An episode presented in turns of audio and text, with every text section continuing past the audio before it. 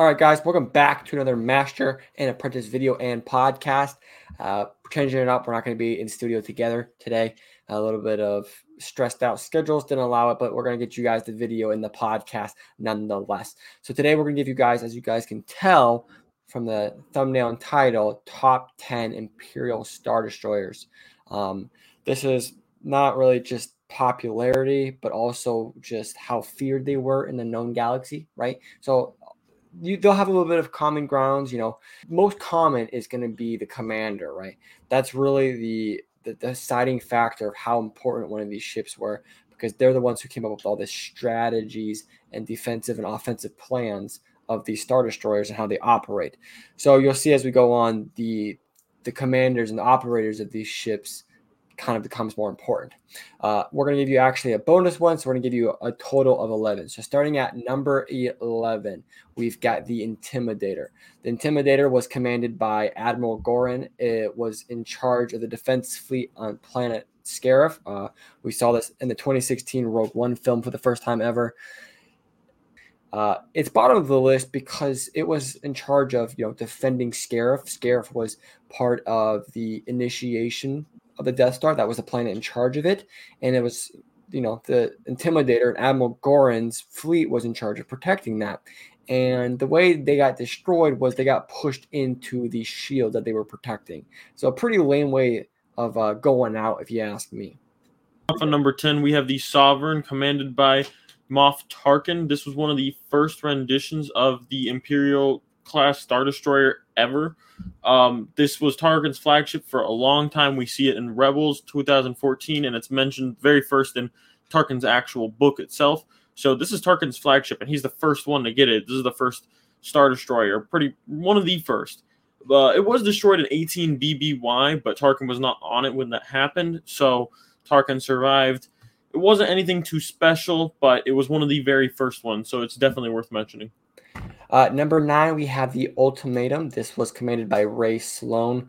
Uh, this was one of the Star Destroyers in charge of the Death Squadron fleet. Uh, obviously, that was Darth Vader's fleet that he was in charge of, but when Vader was off doing his own thing, the Ultimatum was in charge. Rae Sloane in that ship was in charge. Uh, it was first seen in the 1980 Empire Strikes Back film. Um, it was also seen in the A New Dawn the, uh, the 2014 novel about the uh, the rebels, uh, Kanan and Ezra, or sorry, Kanan and Hera. Um, it was also in that novel a personal flagship for Count Vidian for a time being as well. So, just notable facts about it. It was eventually destroyed uh, during the Battle of Hoth while chasing the Millennium Falcon uh, through the asteroid belt around Hoth. It was just destroyed, obviously, in that iconic scene in Empire Strikes Back. At number eight, we have the Lawbringer. Uh, had two commanders. Originally, it was commanded by Captain Hiram Zetair, and it was later taken over by Alexander Kallus. So, uh, in 5 BBY, it was actually requisitioned by Agent Kallus of the ISB, the Imperial Security Bureau, and it was meant to snuff out the rebel cell known as the Phoenix Squadron uh, on, on, on the planet of Lothal. And no destruction was ever recorded of the ship. Oh, we know. It's, it's, possible during the the Battle of Lothal it was destroyed, but it was never confirmed. Uh, coming at number seven, we have the Avenger. This was commanded by Captain Lorth Needa. Uh, it was primarily in charge of the Swarm Project, which is uh, where they just sent out thousands and millions of probe droids across the galaxy, kind of as like a re- reconnaissance uh, operation. Um, it was also part of that Death Squadron fleet, the notorious fleet that Vader kind of commanded to hunt down the rebels. Uh, it was also first seen in The Empire Strikes Back. This the ship that we actually see send out the probe droid that was the Avenger. No destruction was ever recorded, but it's very possible that it was destroyed during the Battle of Endor, though. Number six is the Tyrant, commanded by Captain Lennox. This was one of the first new models of the Star Destroyer Class 2. Uh, this was in Vader's uh, infamous Death Squadron fleet. It was present during the Battle of Hoth, and it was destroyed in the Battle of Endor in 4 ABY. So seen in both Empire Strikes Back and Return of the Jedi. Next up, we have number five, the Relentless. This was uh, commanded by Admiral Cassius Constantine. Uh, this ship was the leading of the fleet that was on part of the siege of Lothal. Uh, it was also part of the defending fleet for the Death Star 2 during the Battle of Endor. It was first seen in the 2014 Rebels series. And as far as we know, there was no destruction recorded. Even at the Battle of Endor, it was not confirmed if it's destruction. It's possible, but it wasn't confirmed. At number four, we have the Devastator, commanded by Lord Vader.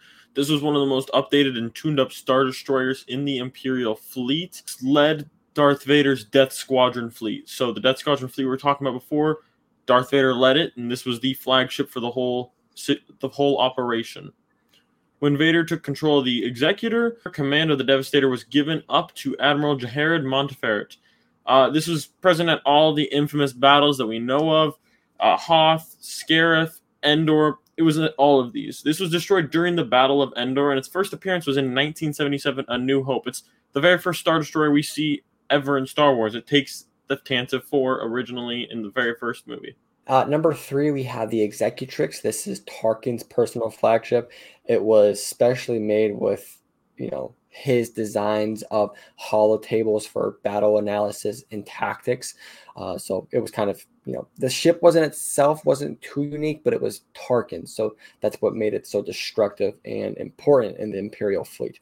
Uh, he took this ship over after the destruction of the Sovereign, uh, which Kanan and Ezra and the Phoenix Squadron led for that destruction. It was Tarkin's ship right up until he took control of the Death Star in Zero BBY. Uh, its first mention was actually in the 2014 novel Tarkin, and it was actually seen in the 2016 Rogue One film. Uh, as far as we know, the destruction of it was never confirmed, uh, but it is possible it was destroyed during the Battle of Scarif, however. At number two, we have the Chimera, led by Grand Admiral Thrawn. This was an Imperial Star Destroyer Class 1 modified under Thrawn, and it served as his personal flagship. As far as we know, was never destroyed. Uh, the new series coming out, Ahsoka, still has it in it. Uh, it's first seen in the Rebels series 2016, and the real thing that's a threat at this, it, it's just like the Executrix. It's not the actual ship that's scary, it's Tar- Thrawn. Thrawn is the threat here. He is such a great battle tactician. His strategies are just out of this world, no pun intended I mean, he's the insanity that makes the Chimera what it is. And it has this beautiful, iconic design on the underside of it, and it's Funny it's enough, just a very feared the ship. design is called the Chimera. Um, number one, we have the Executor. Now, the Executor is different than every other ship on this list, obviously, but it is part of the Star Destroyer family. Uh, it's actually a Dreadnought Star Destroyer. It's different because it was feared because of its might, not the actual tactician or commander, which was Admiral Piet. Uh, it was the largest ship ever created in the Imperial Navy. It pretty much just wreaked havoc and destruction wherever it laid across in the galaxy. It required about 280,000 homies just to run the ship. It was about 19 hot dogs or kilometers, however you want to measure that, long. Uh, it was pretty much a mini Death Star at, at, this point. It just could destroy everything but a planet, right? It was later destroyed, however, in the Battle of Endor. We saw it collide with the Death Star 2. Um, it was first seen in Empire Strikes Back 1980. Um, so there you guys have it. There's our top 10 slash 11 list. Uh, let us know what you guys think is the most scared, fearsome ship out of this. Let us know what your guys' favorite is.